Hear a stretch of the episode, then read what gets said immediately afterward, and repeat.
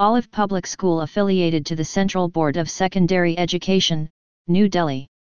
Welcome to Olive Public School, a community where parents, faculty, and staff join to provide a nurturing environment that allows children to grow and discover their place in the world. Our mission is to encourage independent, self-directed learning for life in a child-centered community valuing peace, respect for others, and pride in individual differences. Philosophy the most important things in a child's environment are stable, loving, attentive adults. Our stimulating environment and a scientifically based curriculum nurture the roots to lay the foundation to help every child excel in all phases of life.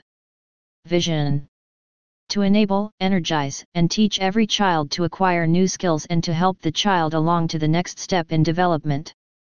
Mission to make a child feel successful by nurturing attitudes and capacities for future learning thereby enabling the young minds explore their true potential. Objectives To help your child develop emotional and social skills by providing personal care that foster a sense of security and well-being.